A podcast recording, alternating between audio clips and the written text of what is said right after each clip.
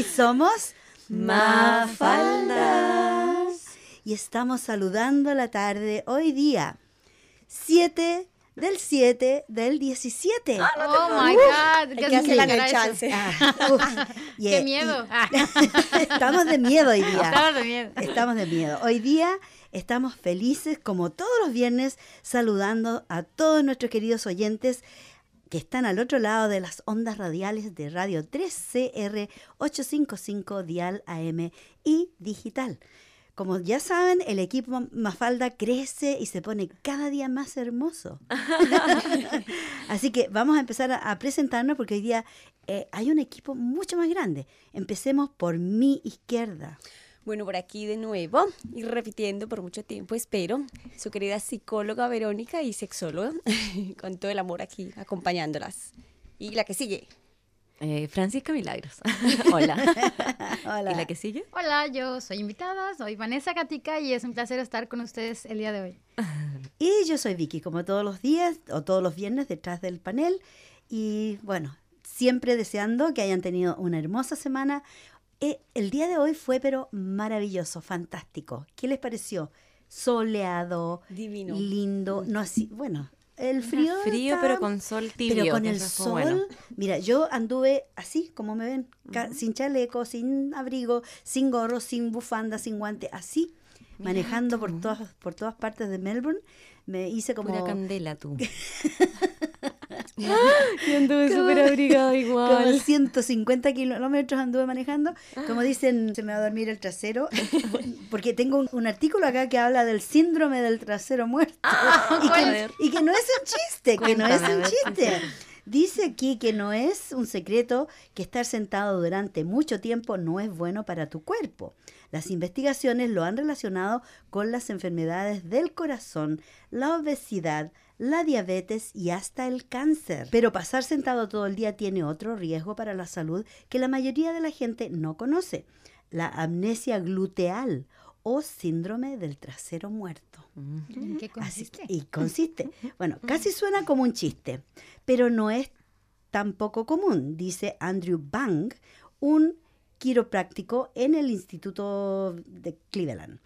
Dice, yo veo esta lesión todo el tiempo en diferentes grados. El síndrome del trasero muerto se desarrolla cuando el glúteo medio, uno de los tres principales músculos en esa zona del cuerpo, deja de funcionar correctamente. Eso puede ocurrir si pasas demasiado tiempo acomodado en una silla pero también puede ocurrir en individuos muy activos que simplemente no trabajan los músculos glúteos lo suficiente. ¿Mm? Ahora dice, dado que el glúteo medio normalmente ayuda a estabilizar la pelvis, la amnesia gluteal puede provocar dolor en la espalda baja y en la cadera, así como problemas en la rodilla y el tobillo, pues el cuerpo trata de compensar este desequilibrio. ¿Cómo saber si lo padeces? Hay que, aquí van algunos datos. Un modo en que los médicos detectan un trasero muerto es con la prueba de Trendelenburg, un examen físico en el que una persona levanta una pierna frente a ellos mientras está de pie.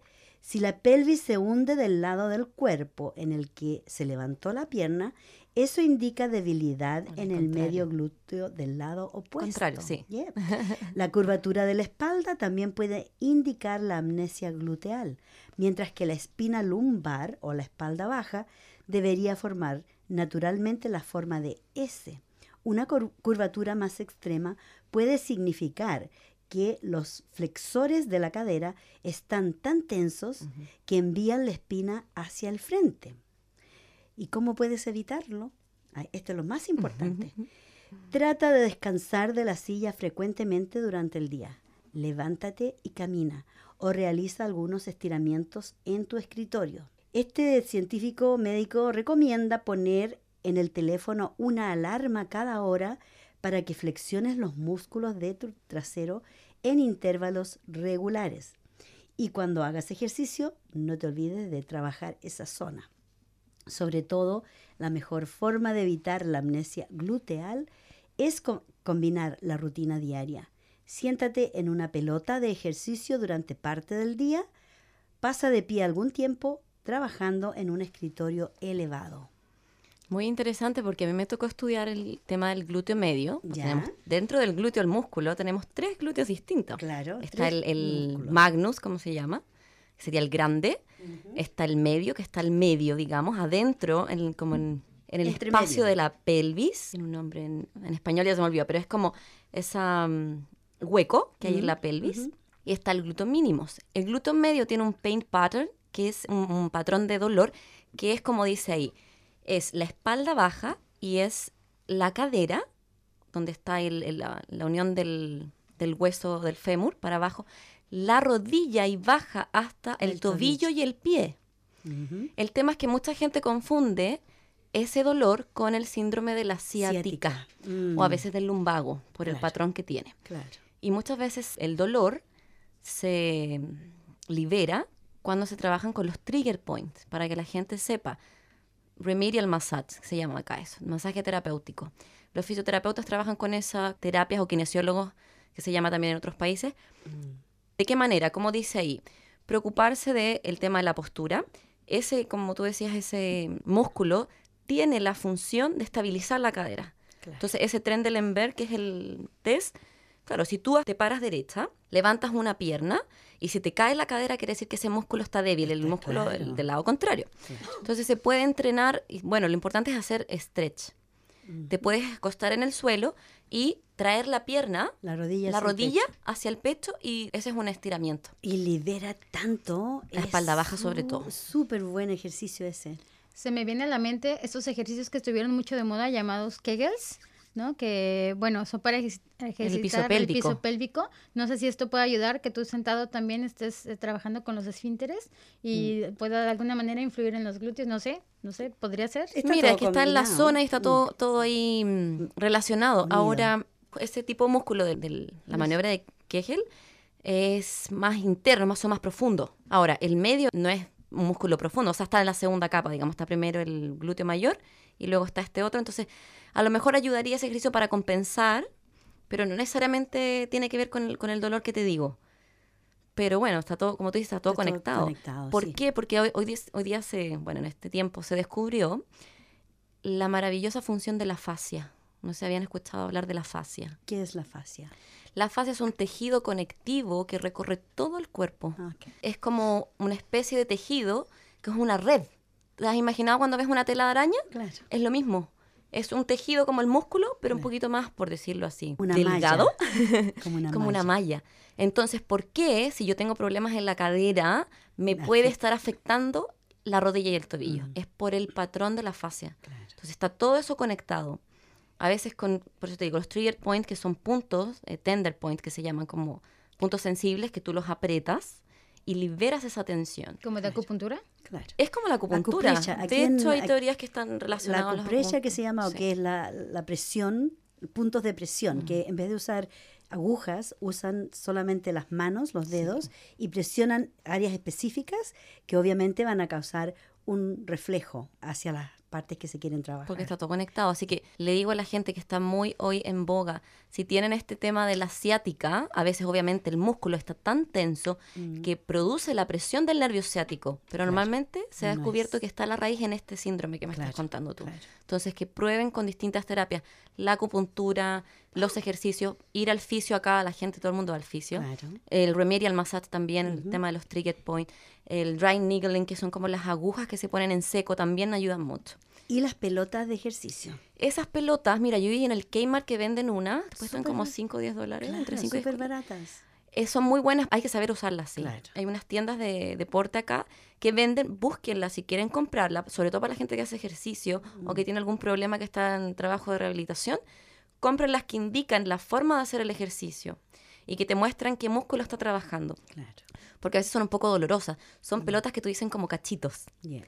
Entonces, esas son las que funcionan, digamos, porque tú te aprietas esos puntos, Mm. te los Pero sabes tú que yo tengo una que es una, una pelota normal, pero simplemente cuando tengo problemas en las caderas, por ejemplo, por el hecho de estar mucho sentada, Mm. alivian, porque, o las piernas, porque tú te estiras de tal manera que no te puedes tirar de otra manera si no es con esa pelota. Mm. La verdad, te, te Tirando la fascia. Te ayuda un montón. Así que bueno, hartos buenos datos. Yo tengo un que es como un rodillo, como el, El de, la, el de la masa, ¿no? Roller, sí, que también Para bueno. amasar. Sí, en los lugares donde venden este sillas para sillas de ruedas y todo Ah, esto, eh, muletas, en ese tipo de lugares puedes encontrar este tipo de, de pelotas ortopédicas o Mm, sí. pelotas este para que te ayuden a, a aliviar el dolor y yo les Spiky recomiendo Ball es- se llama. ¿cómo se El llama? Spiky Ball Ajá. y el otro es el roller. Ah, pues el roller yo lo Para- recomiendo sí, muchísimo, es ¿no? Sino que también es como un estirar. carrito que tiene como unas rueditas y también Claro, es. también. Es que hay varios. ¿Sabes, hay sabes tú que también para la atención en- la espalda a las personas que son solas? Solitas como yo. Ah, ella solita. Pero a veces cuando hay tensión en la espalda, tú sabes que cuando uno está todo el día enfrente del computador o trabaja con mucha tensión o, o mucho estrés, todo se pega en la espalda y de repente, ¡ay, que no te puedes mover! Lo que yo hago, agarro una pelota de tenis, la pongo en contra de la muralla y me resfriego la espalda. Te bueno. automasajeas. Está- Me Ah, automasajeo, yeah. Es como que te estuviesen haciendo los trigger points. Tú misma Claro, te lo estás me lo haciendo. estoy- porque bueno. yo voy, voy manejando qué tanta presión pongo, qué tanta fuerza Mm. pongo. A veces se me cae, me, la, la agarro de nuevo y me la pongo y me hace tan bien, así que también lo recomiendo para las personas que no tienen quién les haga un masaje. Y además porque lo que tú dices es súper importante, porque muchas de las razones de las personas que trabajan sentadas es eso, porque se carga es del estrés. claro. Y entonces, claro, y hay diferentes partes de la espalda que también detonan diferentes como preocupaciones, estrés, ansiedades, miedos. Cada uno como que está marcado. Eso uno lo puede buscar en internet. Y dice que cada punto está detonando una cosa como diferente. Yoga es fundamental para eso. Pues yo tengo algunos ejercicios, no soy muy experta en yoga, pero cada vez que tengo un problema me acuesto así boca abajo y estiro así, eso se llama, que es como levantando, ¿cómo se llama eso? ¿Tú El qué gato sabes? vaca. El gato. Gato vaca, ¿qué le dicen? Claro. Que se ¿Gato levanta uno así, o sea, que uno está boca abajo y Te alza ponen los cuatro apoyos, claro, y tienes que inhalas y vas hacia arriba, la cabeza arriba, y tienes que curvar la espalda. Me y lo otro es como la vaca. Oye, como ¿sabes el Nos vamos a tener que poner, hacer videos ya de... de- Sí, de Yo tengo yoga. uno, yo tengo uno para que la gente lo vea en, el- mi canal de YouTube. Ya. FM Life Coach. Hay una secuencia que se llama El saludo al sol. Ah, sí. O Sun Salutation o Surya Namaskar en el lenguaje védico. Mira, el video dura un minuto y medio. Ay, es repetir esa secuencia dos o tres veces todas las mañanas. Lo hago. Eh, soy Eso, fiel. muy bien. Soy fiel a eso porque yo también lo hacía mucho en teatro, es fascinante. Es el saludo al sol. El gato Y vaca. ese que es el gato, sí, como que uno estira. Que búsquenlo en internet. Gato suelta. vaca, el postura yo. Lo vamos a anotar. Sí, hay muchos ejercicios, hay que buscar. Bueno, en todo caso, empezamos así en forma muy improvisada este programa, como siempre, porque nosotras nos gusta improvisar, ¿sabes? que salga así en el espíritu, como se llama. Bueno, en todo caso, la idea era de conversar un poquito de lo que está sucediendo alrededor del mundo también. Y todas estas mujeres que estamos acá, estamos de acuerdo que estamos en una situación global bastante delicada en estos momentos debido a la locura de los hombres. Lamentablemente, no, no, no, y de verdad, porque si tú te fijas, este le manda un recado al otro y el otro le manda el recado. Son puros hombres, están peleando a, a recados y que mira que si tú haces esto yo te tiro una bomba y que yo tengo la bomba más poderosa. Estamos viendo que Norcorea con Estados Unidos están ahí que, que no sabemos qué va a pasar. De verdad es muy preocupante porque ahora se supo que el, el ¿qué es lo que es presidente? El rey de, de Norcorea, no me acuerdo qué es lo que es, pero él es la cabeza mayor, que es la cabeza un poco mala que tiene, pero está diciendo que ahora él puede ser emperador, puede alcanzar tan lejos con sus bombas que puede tirar una bomba nuclear, termonuclear más encima, y que incluso puede llegar a Darwin, aquí en Australia, puede llegar a nosotros. Así que están conversando en forma muy seria las autoridades. Yo he visto las noticias el primer ministro con la mujer, con- la Bishop, que es la ministra de Defensa de, de Australia. Están preocupados porque de verdad es una persona que no tiene mucho sentido común. Este hombre, ¿tú te sabías el nombre de él? ¿Cómo se llama? Yo no me acuerdo ya de su nombre. Como les decía a ustedes, cuando alguien me cae mal, no me puedo acordar el nombre. Pero eso es una buena señal, Es- evitas el contacto con lo que exacto, no es con lo- bueno. Con lo tóxico. Kim, Ping- Kim Jong. Kim Kim Jong. Jong. Kim Kim Jong, yeah. Bueno, él está, Kim Jong-un. Ah, bueno. está creando... El Junior, sí, porque el padre murió. Kim Y- murió. Y y de verdad es preocupante, pero yo creo que, bueno, incluso en Estados Unidos ahora se están preparando para un posible ataque nuclear. Están preparando a la gente que tenga alimentos, que tenga agua, que guarden cosas, que se vayan a, a los cerros y qué sé yo, porque no se sabe, este hombre es tan impredecible que es capaz de iniciar una tercera guerra mundial. Y sabemos que una tercera guerra mundial, con las armas que hay ahora, con las bombas que hay ahora, no va a haber ganador. Así que eso es una preocupación global y ojalá que no suceda nada, vamos a poner toda nuestra energía, todos nuestros pensamientos buenos, positivos, para que nada suceda, pero es importante también estar al día. Sí, porque todo nos afecta como una red. Claro. El otro día vea la, la historiadora que tú mostrabas el video, ¿cómo se llama ella? Diana Uribe. Oye, increíble ella como habla, muy bonita. Y hablaba de esto, o sea, en el fondo, ser consciente, yo estoy viendo otros videos de ella, de que todo lo que pasa en un punto del mundo afecta al otro punto también. O Lo sea, que llaman el El efecto efecto mariposa. mariposa. yeah, yeah. entonces es bueno informarnos para estar preparados. Uniendo con el tema anterior, ¿no? Somos un todo, ¿no? El cuerpo, Sí. si aprietas un punto, te, ¿no? Si aprietas la sí. rodilla, te Exacto. duele el tobillo. Igual aquí. La madre tierra es La Pachamama. la- la sí, la, Pachamama la tierra es, es- un elemento y lo que pasa en, en Corea afecta a Latinoamérica y claro. ¿no? E- incluso terremotos y todo esto energéticamente nos afecta, ¿no? Claro. O sea, algunas veces te puedes despertar así como que, ay, tengo un sentimiento así como de tristeza, pero puede ser que te esté llegando algo. una algo vibración, un, un anuncio, algo. Exacto. Y es perfectamente normal, a mí me ha pasado muchas veces, eso es como estar, es premonitorio, es un efecto premonitorio que tú sabes que tienes una angustia, que sabes que algo malo va a pasar y eso es, es porque tienes, Somos seres sintientes. eso, es- Mm. sentimos, nos llegan las vibraciones. De, Sí. de hecho, los animales lo sienten como cuando pasó en el tsunami, ¿no? Los Mm. animales fueron los primeros que corrieron, ¿no? Claro. Porque sentían que iban a pasar algo. Pero eh, mira, en Chile que tiembla mucho, yo sabía cuándo iba a temblar por los perros, porque los perros ladraban, ladraban, Mm. ladraban y de pronto Mm. se quedaban todos calladitos. Unos segundos antes de que empezara el temblor o el Wow. terremoto, entonces yo decía, ya, va a empezar Mm. a temblar. Y ya sabía, porque tomaba unos segundos y te anuncian, porque ellos saben antes, porque, Sí, a bueno, sabes, el perro tiene el oído mucho más desarrollado que nosotros. Yo creo que nosotros también podríamos, pero estamos tan distraídos con la- que el dinero, que el trabajo, Claro, que, que claro, no, sí, que claro. por cosas X, ¿no? Que ya estamos tan desconectados de la naturaleza. Así Incluso es. si estuviéramos conectados con nuestro cuerpo, podríamos sentir, oye, algo anda mal aquí y Ajá. podríamos como checarnos y prevenir, pero estamos tan distraídos Claro. incluso de nuestro cuerpo, ¿no? De, y, de la y naturaleza. y eso, de la naturaleza, de otras especies. Por ejemplo, ahora el grave, grave problema es sumamente serio que las abejas se están muriendo por los insecticidas, porque el cambio climático, qué sé yo, mon- montones de razones. Y no se han dado cuenta que se mueren las abejas y perecimos todos, porque son las abejas las que nos mantienen vivos, son las abejas las que polinizan todo lo que consumimos, todos los vegetales, todas las frutas. Si no tuviéramos abejas, la raza Se humana, extingue. creo que en un periodo de dos años se Se extingue. extinguiría. Porque no tendríamos alimentos. Si no hay polinización, ¿cómo? ¿Cómo se siguen cultivando? reproduciendo. También Entonces- hay otro animalito que es ese que alumbra, ¿cómo es? Eh, La luciérnaga. que también, lindo. yo me acuerdo de cuando era muy chiquita, las Se veía veían constantemente en todas, partes, y ahora ¿sí? no. Ya no se No ven. se ven. Muchas cosas que se han terminado. Imagínate las muertes masivas de, de cetáceos. 200 ballenas. Mm. Ayer o antes de ayer, no sé en qué playa, se vararon 200 ballenas muertas, llenas de plástico.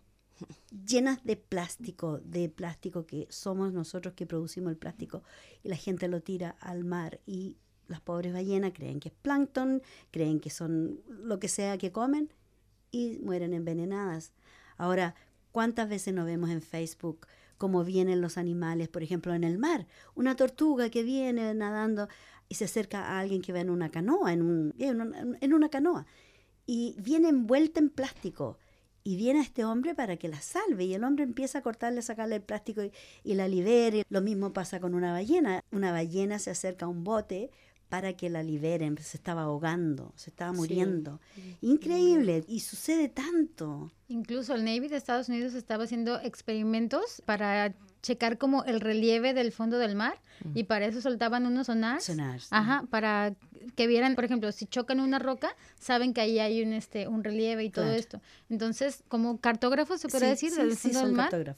Ya. empezaron a usar estos sonares, pero lo que pasó fue que empezó a haber muchos varamientos porque estos sonares afectaban a las ballenas. Interfieren porque las ballenas precisamente se comunican con por sonar. sonares. Así se veía que desde el, el oído donde eh, son sus orejas esta- había, estaban sangrando, ¿no? O sea, y eso lo reventaron. trataron de ocultar de muchas maneras, Claro. ¿no? Yo vi un documental de eso, pero O sea, no, no somos conscientes, pensamos que somos el único ser vivo en este mundo, ¿no? Y mira, te puedo decir que el único ser vivo en este mundo que destruye el planeta, la naturaleza y los otros seres vivientes, lamentablemente. Que mata por matar. Exacto. El único, porque mira, yo veía, por ejemplo, ayer me quedé admirada. Hay un pajarito en un zoológico, un pajarito ahogándose ahí y aletea el pajarito que yo, en la fosa donde hay un, un oso café. Grizzly. Un grizzly. Y, y el pajarito se trata de salir y no puede, no puede salir. Y viene el oso, lo agarra con el hocico y lo saca del agua, pa, y lo tira. y el pájaro empieza a aletear, aletear, y hasta que se sacude el agua y se va. Imagínate, la naturaleza entre los seres se lo podría haber comido, pero no se lo comió, lo salvó. Y así se ha visto. Por ejemplo, el otro día veía algo muy increíble, dos cisnes. Tú sabes que los cisnes cuando se parean, bueno, porque tienen los cuellos muy largos, a veces se enredan y se hacen nudos y que estaban dos cisnes, pero totalmente enredados y se ve, los empiezan a filmar y se ve que vienen los dos nadando y se acercan a las personas que hay en la orilla de este río, laguna, no sé, y vienen nadando y llegan ahí y no se sabía dónde estaba la cabeza, las alas, las patas, porque estaban totalmente torcidos. Entonces estos hombres los empiezan a de- desenredar, de poquito a poquito, así los van desenredando y luego los dejan, ya los sueltan y se sangolotean, se sacuden así y se van. Entonces ellos buscan al hombre para que los salve. Ellos buscan a otros animales, se ayudan entre ellos a, a salvarse. Y es así como también, por ejemplo, muchas veces hemos visto que nadadores que están en el medio del mar han sido salvados por delfines, incluso por las orcas, que son, le dicen la orca asesina. Sin embargo, han salvado a personas de, de ahogarse, las han llevado a la orilla. Yo me sé una historia muy linda. A ver, cuéntanos. Te resumo. Es como un eh, cuento. ya. Estaba un sabio y estaba con su aprendiz y vio que había una abejita que estaba pues ahogándose. Entonces va, la coge con mucho cuidado y cuando logra secarla, lo pica la abeja. Y del impacto, pues cuando lo pica, vuelve y cae al agua. El maestro vuelve y la coge, la vuelve la coge y vuelve y lo pica y vuelve y cae al agua. Y así varias veces hasta que el aprendiz le dijo, maestro, ¿por qué le sigue salvando la vida si la abejita lo sigue picando? Y él le contestó, el instinto de la abeja es picar, el instinto mío es ayudar. ¡Ay, qué lindo! Yo, yo creo que tiene que haber sido una avispa, porque si fue abeja... Era una avispa, bueno. Claro, una avispa, porque la abeja pica y se, Se muere, Se muere, Exacto, sí. lamentablemente. bueno. Y el aguijón y... Y ya. Bueno, yo les voy a contar lo que dijo Mafalda. ¿Qué les parece? Sí. Una frase de las frases mágicas de Mafalda. Mafalda dijo que tal vez si le decimos a la gente que el cerebro es una aplicación, empezarían a usarlo. ¿Dónde la descarga?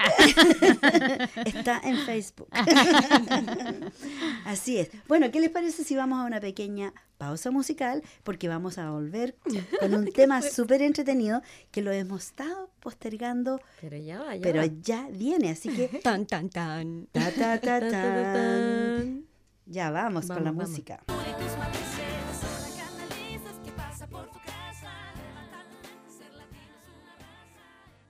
Y aquí estamos de vuelta con Mafalda. Mafalda, su programa favorito desde su radio comunitaria Radio 13R 855 Dial AM y digital. Hoy día un día especial, 7 del 7 del 17. ¿Qué mejor? Un día de suerte para todos. Así que esperamos que ustedes también tengan mucha suerte en este día fantástico, maravilloso. Estábamos escuchando a Mama Soul. El tema raza. El tema raza, qué hermosura de, de tema. Y ahora este tema que vamos a continuar hablando, lo hemos hablado muchas veces en este programa y es acerca del el intersexo o si el género lo determina la biología. ¿O cómo dirías tú? Es la ideología de género que trae este cuestionamiento que, que nos estamos planteando de algunos programas atrás, que es, claro, si, ¿cómo decirlo? La biología determina nuestro género, que nosotros venimos de esta cultura, digamos, que tiende a decir que si el que nace con órgano sexual femenino es mujer o el que nace con órgano sexual masculino es hombre. Entonces vamos a hablar un poquito de la definición y hay una entrevista también que me dio una amiga, una muy buena amiga, sobre su experiencia como madre, bueno, ella es terapeuta, es Gloria Urbina, que le mando un saludo. me dijo, di mi nombre y no importa, vamos a Claro, estar ahí Gloria, con el grupo de los papás escuchando, así que Estamos saludos para todos ellos también. Y claro, ella tiene una hija que se cuestionó este tema a los 12 años. Y es algo que está pasando mucho. Nosotros hemos visto como equipo varios videos, estuvimos haciendo una investigación. Y claro, de esta tendencia que hay ahora, que es algo que siempre ha existido, pero era un tema más tabú a lo mejor. No se hablaba de él. Pero ¿no crees que últimamente también se ha vuelto moda? Sí, claro. Sí. sí.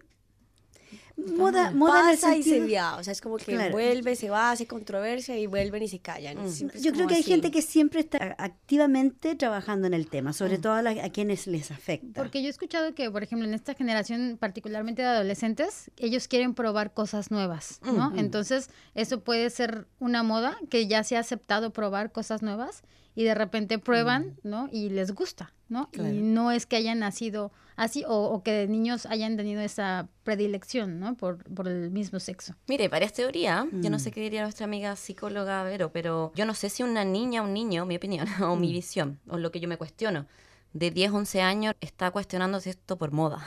pero Mm. yo creo que es algo por lo que todos de alguna manera pasamos, a lo mejor no nos acordamos o no lo conversamos, Mm. ya sea nuestra tendencia sexual, que eso vamos a hablar de la diferencia también, que es la ideología de género, que tiene que ver con tu preferencia sexual o tiene que ver con algo más de fondo. ¿Qué piensas tú, Vero? Pues mira, desde la historia se ha visto etapas donde la homosexualidad ha sido completamente normal. Otros momentos donde no, donde era condenada. O sea, es como que va, vuelve. Por eso decía que va y vuelve, va y vuelve, porque todo depende de la cultura, de la situación en el país, muchísimas cosas. Y hay muchísimas teorías también que abarcan como esas situaciones. Unos, por ejemplo, de las que yo creo, y es que todos nacemos más o menos bisexuales, de cierta manera, solo que algunos son como más capaces o lo experimentan y lo disfrutan y lo viven ahí y otros nunca lo llegan a, a probar, como las drogas o otras cosas, digamos. Es como que hay gente que lo vive y otra gente que no, pero partimos de que somos seres más o menos bisexuales todos. Entonces, partiendo desde eso, digamos que no está tanto como mal marcado. Ahora, la definición del sexo biológico es una cosa que es pues científicamente demostrada que es el sexo masculino, femenino, hombre, mujer, por el órgano biológico que se tiene. Y lo otro es la identidad de género, que ya me va a contar ahorita esta chica, pero más o menos habla es de que lo que escoge cada uno, lo que quiere ser de cada uno. Si yo quiero ser mujer o quiero ser hombre, eso es identidad, porque representa desde el cuento de la sexualidad, que viene de la identidad, y habla de lo que cada uno cree de sí mismo y lo que cada uno le gusta. En cambio, lo que es el sexo biológico es sí o sí es hombre mujer o una cosa que se llama intersexo, que se define cuando biológicamente no se desarrolla ninguno de los dos sexos o ambos sexos se desarrollan. Que más adelante les voy a contar la definición entre lesbianas, gay, etcétera. Pero vamos a ver qué me cuenta doña Vamos a hablar de la definición. La Vamos a hablar de la definición. para que, para que entendamos todo. Ya. Lo que se llama la ideología de género, que es este tema que, que, como tú dices, está de moda o en boga, me gusta decirlo más de esa manera, que en el fondo plantea la definición que el sexo en la especie humana tiene la característica binaria, que es lo que habla Vero, que es hombre, mujer. Mujer. Se acabó eso. Eso define tu género en el fondo. O naces hombre, que sería la XY, que está de- determinada desde la biología, o naces mujer, que es la XX. Claro. Pero en realidad lo que se está planteando hoy en día es que nadie nace con un género. No hay persona, nadie nace con un género. Todos nacemos con un sexo biológico, que esa es la diferencia. ¿Ya? El género como concepto, en el sentido de uno mismo como masculino o femenino, es un concepto que es psicológico y que se traspasa a la- sociedad dentro de un concepto sociológico. ¿Ya? Y que conlleva un comportamiento o un ideal del ser.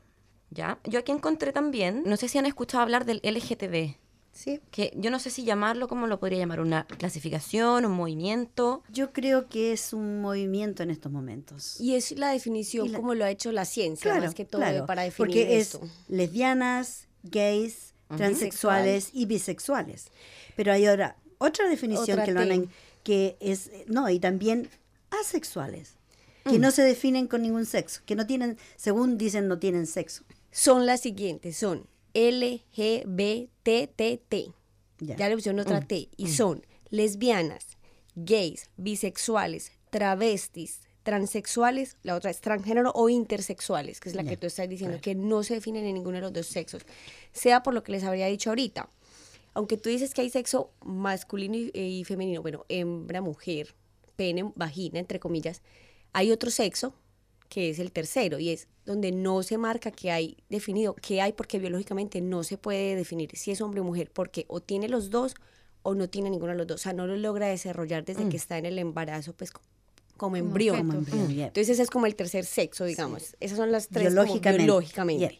Ujú. Y lo que dice Francisca, sí, o sea, la identidad de género, o lo, pues es que hay varios conceptos, la identidad de género es una cosa que surge desde la cultura, desde cada concepto, desde la personalidad, desde todo el desarrollo que tiene el ser humano para definirse, a pesar de su sexo biológico, que es como se quiere ver a sí mismo, o quiere que lo vean los demás. Y yo pienso que también se, se podría denominar como el condicionamiento social, Sí. porque por eso somos hombres mu- o mujeres, porque nos han condicionado socialmente que tenemos que ser o el uno o el otro. Claro, eso conlleva un comportamiento Exacto. como esperado, Esperado. del ideal que hablamos. Ajá. que eso es algo que se está ahora más o menos autoevaluando y que le hemos hablado también mucho este tema de que están estructurados de que ciertas cosas tienen que ser para mujeres y ciertas cosas para hombres, que ya lo hemos discutido que no siempre, no siempre el color rosadito es para las niñas y no siempre el color azul es para los hombres. Y qué Es lindo algo que de verlo tenemos ahora. que cambiarlo. Y verlo ahora, por ejemplo, yo veo hombres con camisas rosadas, camisas moradas, y se ven hermosos y no son gays. Yo tenía un amigo que se ponía pantalones rosados, entonces lo molestaban que era gay, Claro. porque claro, un país, además sociedad machista como la latina. Ajá.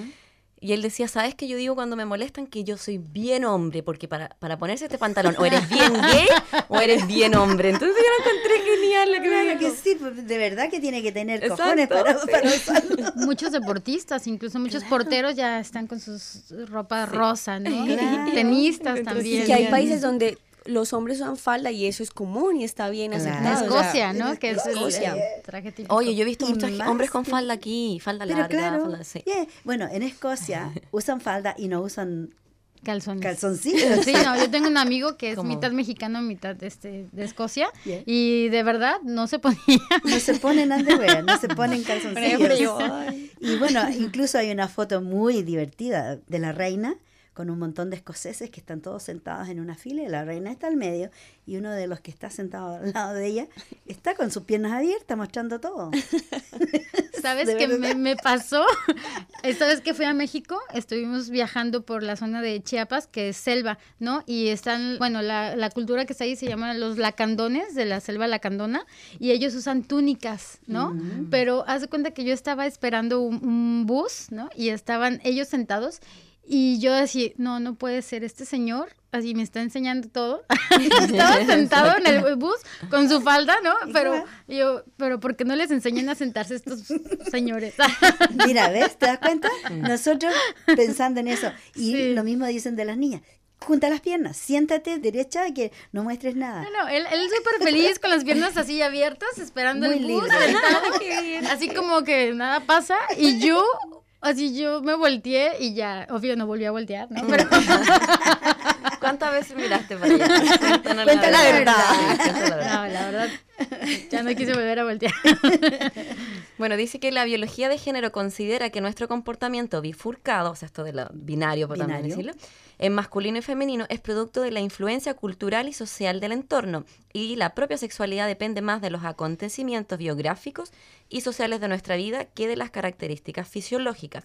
Ser hombre o mujer no estaría determinado fundamentalmente por el sexo, sino por la cultura. ¿Qué opinan de esto? Tal cual. Yes, De acuerdo. totalmente de acuerdo. 100% de acuerdo. Dice además que la ideología de género considera que la exclusividad de la relación entre hombre y mujer es un constructo social y cultural que es útil para mantener la hegemonía del dominio masculino, un dominio que constituye la superestructura de lo que se denomina una sociedad patriarcal. Esta mentalidad es una consecuencia de extrapolar el sentido de la misma naturaleza, cuya singular lógica, o más bien ilógica, deriva del hecho de concebir que las cosas no dependen de lo que son, sino de lo que uno desearía que Que fueran. El término entonces ideología de género o feminismo de género, como se llama también hoy día, fue acuñado por Christian Hoff en su libro Who Stole Feminism? ¿Quién ¿Quién se robó el robó el feminismo? feminismo? A finales de los años 60, en su etapa de feminista radical, que después abandonó para defender un feminismo moderado y racional. Mira, interesante ver esto. Muy interesante. bien. Bueno, ahora vamos a definir las 1, 2, 3, 4, 5, 6. Cada vez le ponen más letras. Yo después puedo decir A, B, C, D, F, G, H, I, J, K. Van a poner todo el abecedario. Ser como en alemán, ¿no? Ya está chévere. Claro. Bueno, empecemos por la L, que son las lesbianas. ¿Qué son las lesbianas? Son las mujeres que les gustan las mujeres, que sienten atracción y se enamoran de mujeres. Sexual. Sexual y también Y emocional. emocionalmente. G, que son los gays, que son hombres que les gustan los hombres. Ahora, ahí quiero hacer un paréntesis incluyendo lesbianas y gays porque me ha pasado. Y que entre esas dos ramas hay como gustos diferentes entre ellos. Por ejemplo, yo tengo muchísimos amigos gays y a uno les gusta el otro que sea masculino, pues con características masculinas, que es lo que hablamos ahorita, o un poco más afeminados, digamos, con un poco rasgos más eh, femeninos. Igual pasa con las mujeres. Hay mujeres que les gusta más en la otra mujer que sea un poco más masculina o más femenina. Ambas aplican para ser o lesbiana o gay. o sea, Tienen no- como sus roles, ¿no? Dentro de la relación. de la relación. Porque todos dicen, es muy típico decir, ay, entonces aquí hay dos gays, entonces ¿cuál es el hombre y cuál es la mujer de la relación? Sí, no, verdad. ambos pueden ser muy masculinos y pueden tener una relación o ambas pueden ser muy femeninas o viceversa. Vamos con la B, que son las bisexuales, donde hay atracción tanto sexual como emocional por ambos sexos, mujer y hombre. Los travestis. Aquí los travestis transexuales y transgéneros hay muchas confusiones, vamos a aclararlas. Los travestis son personas que les gusta vestirse del sexo opuesto. No necesariamente viene incluida operaciones ni nada, esos son los transexuales. Los travestis son, por ejemplo, hombres que les gusta con vestirse con ropa o vestimentas de mujeres o mujeres que les gusta vestirse muy masculinas. Eso también aplica como travesti. Yeah. Los transexuales Espérate, antes que te muevas de ahí, Sí. eso no significa, porque por decir, un- si a un hombre le gusta vestirse de mujer, no necesariamente quiere decir que sexualmente va a, A estar atraído, atraído sexualmente por otro hombre. Correcto, gracias que lo aclaras. Es más, hay travestis por hombres, digamos travestis, supongamos, pongamos un ejemplo, que están casados y tienen hijos. Claro. Y solamente como en ciertos momentos les gusta por la noche o como que tienen más o menos doble vida, entre comillas, Yeah. donde les hacen eso. Hay otros que realmente sí, el travestismo también puede aplicar que le guste el otro sexo.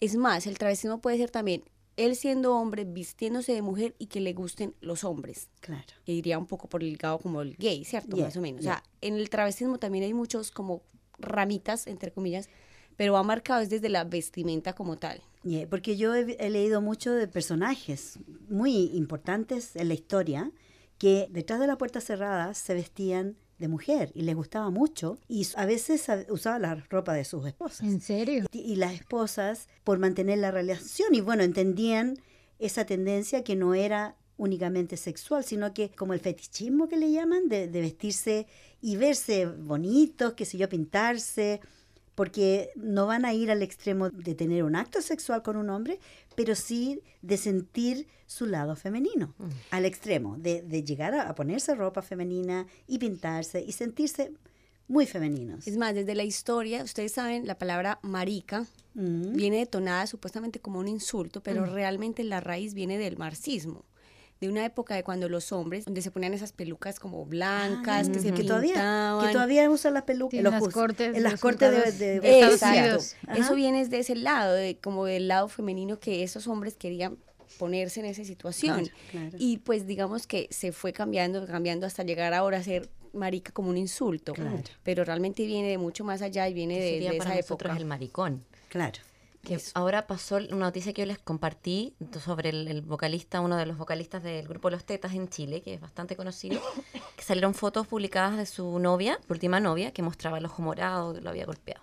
Todo el mundo cuestionando, se armó la tremenda trifulca, lle- llevan días eso en las noticias, en programas, y claro, le decían en, como insulto, maricón, que es un maricón. Y mucha gente puso, dejen de decir eso porque es, un- es machista, o sea, Claro. es normalmente un insulto que se ocupa para el público gay, por decirlo así, Sí. o marica o maricón, pero, y de hecho empezaron a cuestionar el nombre, decían, "Pues, las letras son misógenas, ahora nosotros estamos despertando a esto. Qué bueno. Como que antes cantábamos todas esas canciones y claro, si te pones a escuchar las letras, muchas son de utilizar a la mujer, la mujer objeto y que yo soy el hombre, el superhombre. Y el- de hecho el nombre Los Tetas, decían, cambien el nombre a la banda. Oye, pero es increíble cómo yo pasaron de ser de ídolos así ahora como. A ver, Qué bueno que- cuestionarnos un poco. Yeah. Y no, y- los culos más bien. Sí, siempre salen esas. Bueno, que uno lo, uno lo sigue las, las canciones y todo, pero Claro, hay que. Bueno. Maluma es otro otro Mm, cantante sí, muy sí. conocido. La de las cuatro babies. y, y que los niños Causó todo- polémica esa canción. Polémica. Muchísima. Muchas mamás, yo, yo leí un, un- en el periódico de México salió, ¿no? De que la mamá dice, oye, es que yo escucho a mi hija cantando, la canción de Maluma, que yo y que me acuesto con las cuatro y a todas Claro. las quiero y a todas me las echo. Y dice, y que me paro y que digo, ¿qué estás cantando? Y es, "Ah, es una canción de Maluma, mamá. Y dice, no, dice, desde, desde ahí Claro, dije, es no escuchas a Maluma. es una no le habían deshonra puesto- paisa. No le habían puesto atención a las letras. Y claro, como la música es linda y todo, y tú la cantas y de repente, ah, ¿qué estamos diciendo? My God, ¿Qué, qué pasa aquí? ¿Cómo Sí, puedo yo estar cantando eso? Sí, ahí hay muchos otros del lado del reggaetón que mejor dicho. Oh, ¿Para sí. qué les cuento? Ok, sigamos. Bueno, sigamos con el transexual. El transexual es la persona que no se siente identificada con su cuerpo y suele, no siempre, ir a operaciones que se pone, digamos, senos o vagina o los se ponen pene, se utilizan eh, hormonas, pues como cosas así para, digamos, irse hacia el otro. Cambiar el sexo cambiar el sexo. con el cual más. nacieron. Yeah. Exacto, porque no se sienten identificados con el cuerpo como tal. Entonces se suelen operar, etc. Y la, la frase muy común es que yo he visto niños, he escuchado niños decir, yo nací en el cuerpo equivocado, Sí. porque mi cuerpo es de niña, pero yo soy un niño, y al revés. Mm. Se ha Es- visto mucho eso. Ese es el transexual. Sí. Y el transgénero o intersexual es el que hablábamos ahorita, que tiene que ver con el cuento biológico y tiene discrepancia con el sexo. Es más o menos parecido al transexual, pero el intersexual es el que biológicamente tiene o ambos sexos o eh, digamos que no como que no logró desarrollar. Entonces cuando digamos se le va a examinar tiene digamos adentro tiene todavía rasgos digamos del pene o de la mujer afuera o cosas así, lo que llaman hermafrodita Claro. que es un concepto que se está cambiando porque no es el correcto, pero digamos que la definición correcta es intersexual. Entonces, Ajá. como que no... Bueno, el hermafrodita muchas veces se ha sabido de hombres, por ejemplo, que nacieron hombres, que por un problema, de, de, por ejemplo, de intestino, le hicieron una radiografía, un ecograma, whatever, y apareció que tenía ovarios. No. Y al revés, muchas mujeres que no pudieron tener hijos y a través de exámenes médicos descubrieron que tenía gónadas. O sea, que tenía internamente, Mm. es hermafrodita en cierto modo, pero uno de los sexos ha sido inhibido totalmente. Y ahí lo que se hace es que se espera que la persona tenga una cierta edad para que él mismo defina Decida. qué quiere, porque Mm. si lo ponen, digamos, lo empiezan a vestir, digamos, como mujer o le empiezan a tratar como mujer, por eso es muy peligroso un poco Sí. esos conceptos de masculinidad y feminidad, porque no los debemos tener, no debemos marcar del color, de las cosas que tiene que hacer cada sexo, porque no está correcto, sino es dar la libertad a esa persona para que ella defina qué quiere. Y sabes tú que yo me alegro mucho que ahora en esta era en que vivimos, los padres, como se han educado más, están más abiertos a la idea, por ejemplo, de regalarle a los hijos juguetes que no son tradicionalmente para niños o niñas. Entonces, eso ha creado una abertura de mente de la sociedad increíble. Entonces, esos niños, a su vez, cuando ellos sean padres, eh, van a, a crecer a sus hijos, los van a, a tratar de la forma en que a ellos los trataron. Mm. Que tengan la capacidad de decidir o tengan la posibilidad, por ejemplo, de que una niña pueda jugar con autos. ¿Por qué no? Mm. Manejamos. Las mujeres manejamos. Hay muchas mujeres que son mecánicos o mecánicas. Arreglan autos, ah, son electricistas. Entonces, ¿por qué tenemos que identificar el género con la profesión? Inmediatamente casar Mm. a la mujer con una profesión que tiene que ser exclusiva de mujer. O sea, la mujer, la cocina, el aseo, Mm. la casa. ¿Por qué no puede O los muñecos de bebés. Exacto. Porque no un niño puede jugar con muñecas Exacto. y criarlas como papá. chiquitito nos condiciona. nos condiciona? Así es. No sé si podemos escuchar el audio, es un extracto de la entrevista claro, que mi amiga, bueno, tuvo para largo, pero voy a compartir lo más importante e inspirador. Ella. Con esto, creo que resume un poco su experiencia como madre en esta relación con su hija, que ahora tiene 16 años y que ya está más asumida, y en el fondo ella me resume cómo vivió esto, así que vamos vamos. a escucharla. eh, hay incluso temas prácticos, no sé, vos, eh, tú así toda tu educación, todos tus certificados que acreditan tu nivel educacional están con el nombre de, un, de otra persona porque tú socialmente te llamas de otra manera. Y de hecho, cuando, cuando algún transgénero hace los papeleos para cambiarse de género y de nombre en el registro civil, pues tiene que hacer todo el papeleo ante el Ministerio de Educación y todas las otras cosas para que le cambien todas sus certificaciones hacia el nombre nuevo que tiene. Entonces, esto es harta plata, en tiempo, y es súper absurdo siendo que hay cabros que, no sé, para los 12 años ya tienen totalmente tomadas sus decisiones y no, y no van a hacer ningún cambio. O sea, no van a hacer ninguna, no van a retroceder, digamos. Eh, pero claro, tienen que esperar hasta los 18 años para poder hacer, rehacer un montón de papeles y cosas así. También te voy a ver si encuentro un video re bueno que dura como, como media hora de, un- de este sexólogo, porque también hay una tendencia hacia que en la transgeneralidad no sea necesario operar, tomar pastillas y todo eso, porque finalmente la persona trans siente rechazo por su cuerpo, porque la sociedad rechaza su cuerpo, en esta necesidad, ¿cierto?, de dar el gusto, de, de encajar, ¿cierto? Efectivamente se cuestiona la regla, el desarrollo mamario, qué sé yo, o en el caso de los niños el desarrollo de pelo, de tener barba, qué sé yo, pero es porque socialmente nosotros todavía estamos muy cerrados a este relato sencillo de sí, mira, yo soy hombre, pero nací con vagina y bien. Entonces todavía siente, hay presión en el- la persona trans a experimentar, o sea, exponer un tipo de cuerpo que socialmente nosotros lo asociamos al género. Pero eso genera un montón de complicaciones a personas que toda su vida tienen que tomar hormonas. No se sabe, no se tienen estudios todavía de qué pasa cuando lleváis 40 años tomando bloqueadores hormonales o qué pasa luego de una cirugía de transformación genital, qué, qué ocurre, no sé, pues cuando hay en la menopausia o no sé si me entiendes, es como no se sabe y ese cambio está sostenido químicamente, entonces hay todo un tema y eh, que también me preocupaba a mí. Yo decía, yo, pucha, mi hija va a tener, porque me lo propusieron en algún momento, me lo planteó una persona que era papá de un, de un niño trans. No, me dice, tenés que empezar a darle hormonas para que no tenga regla y la cuestión. Y, y a mí me, me- me era muy extraño. Y claro, por ahí encontré a este señor eh, español, que es sexólogo y curiosamente tuvo, eh, luego de ser sexólogo, una hija trans. Y él decía, finalmente si nosotros hacemos la pega de aceptar y de, del amor y, y querer a nuestros hijos, nuestro hijo no va a necesitar transformar nada de su cuerpo. Se transforma el cuerpo porque existe como una obligatoriedad social de seguir siendo hetero, o sea, como género normativo, pero no es tan así. Es interesante el tema, me parece. Más allá de si te toca, claro, a mí me tocó personalmente vivirlo, eh, desde la emocionalidad también, pero es interesante el tema, yo creo, para cualquiera, porque damos tantas cosas por sentadas, tantas cosas, damos por obvias, ¿no? Ah, bueno, niñito, celeste, fútbol y un montón de otras cosas más. Y, y, y fíjate que cada individuo es un mundo, un universo y, y tiene todo el derecho de hacer las mezclas y las decisiones como quiera, como en donde se sienta más feliz. Fantástica. Hermoso, ¿cierto? Sí, Sí, Ella termina Gloria, con una ¿no? reflexión, es un poquito largo el audio, pero ella termina diciendo que en el fondo ha sido la experiencia más linda de su vida, porque la ha unido realmente con, con su hija.